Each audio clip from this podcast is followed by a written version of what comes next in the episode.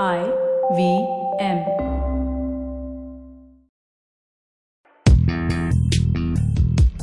पैसा वैसा विद अनुपम गुप्ता में आपका स्वागत है।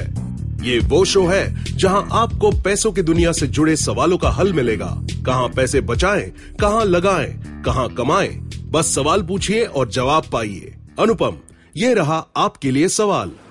अनुपम जी, मेरा नाम सिद्धेश है और अगर मुझे एक साल के लिए एक अच्छा स्टॉक स्टॉक मार्केट में से चुनना हो निवेश करने के लिए तो कौन से पैरामीटर्स को ध्यान में रख के उन्हें चुनना चाहिए?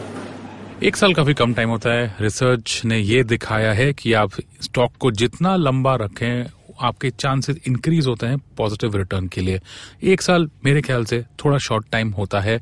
आप अगर थोड़ा उसको लॉन्गर होल्ड कर सकते हैं तो आपके लिए अच्छा होगा।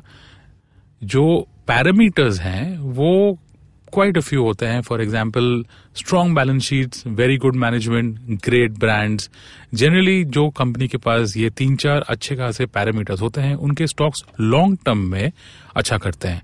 लेकिन डे टू डे प्राइसेस तो कोई प्रेडिक्ट कर नहीं सकता है तो एक साल के बाद स्टॉक प्राइस ऊपर हो सकता है नीचे हो सकता है.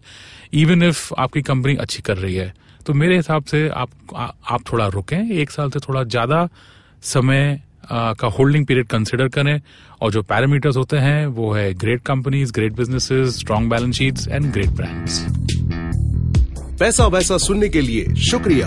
अगर आप इन्वेस्टमेंट से जुड़ी कोई भी जानकारी या सवाल पूछना चाहते हैं तो आप हमें ट्वीट कर सकते हैं।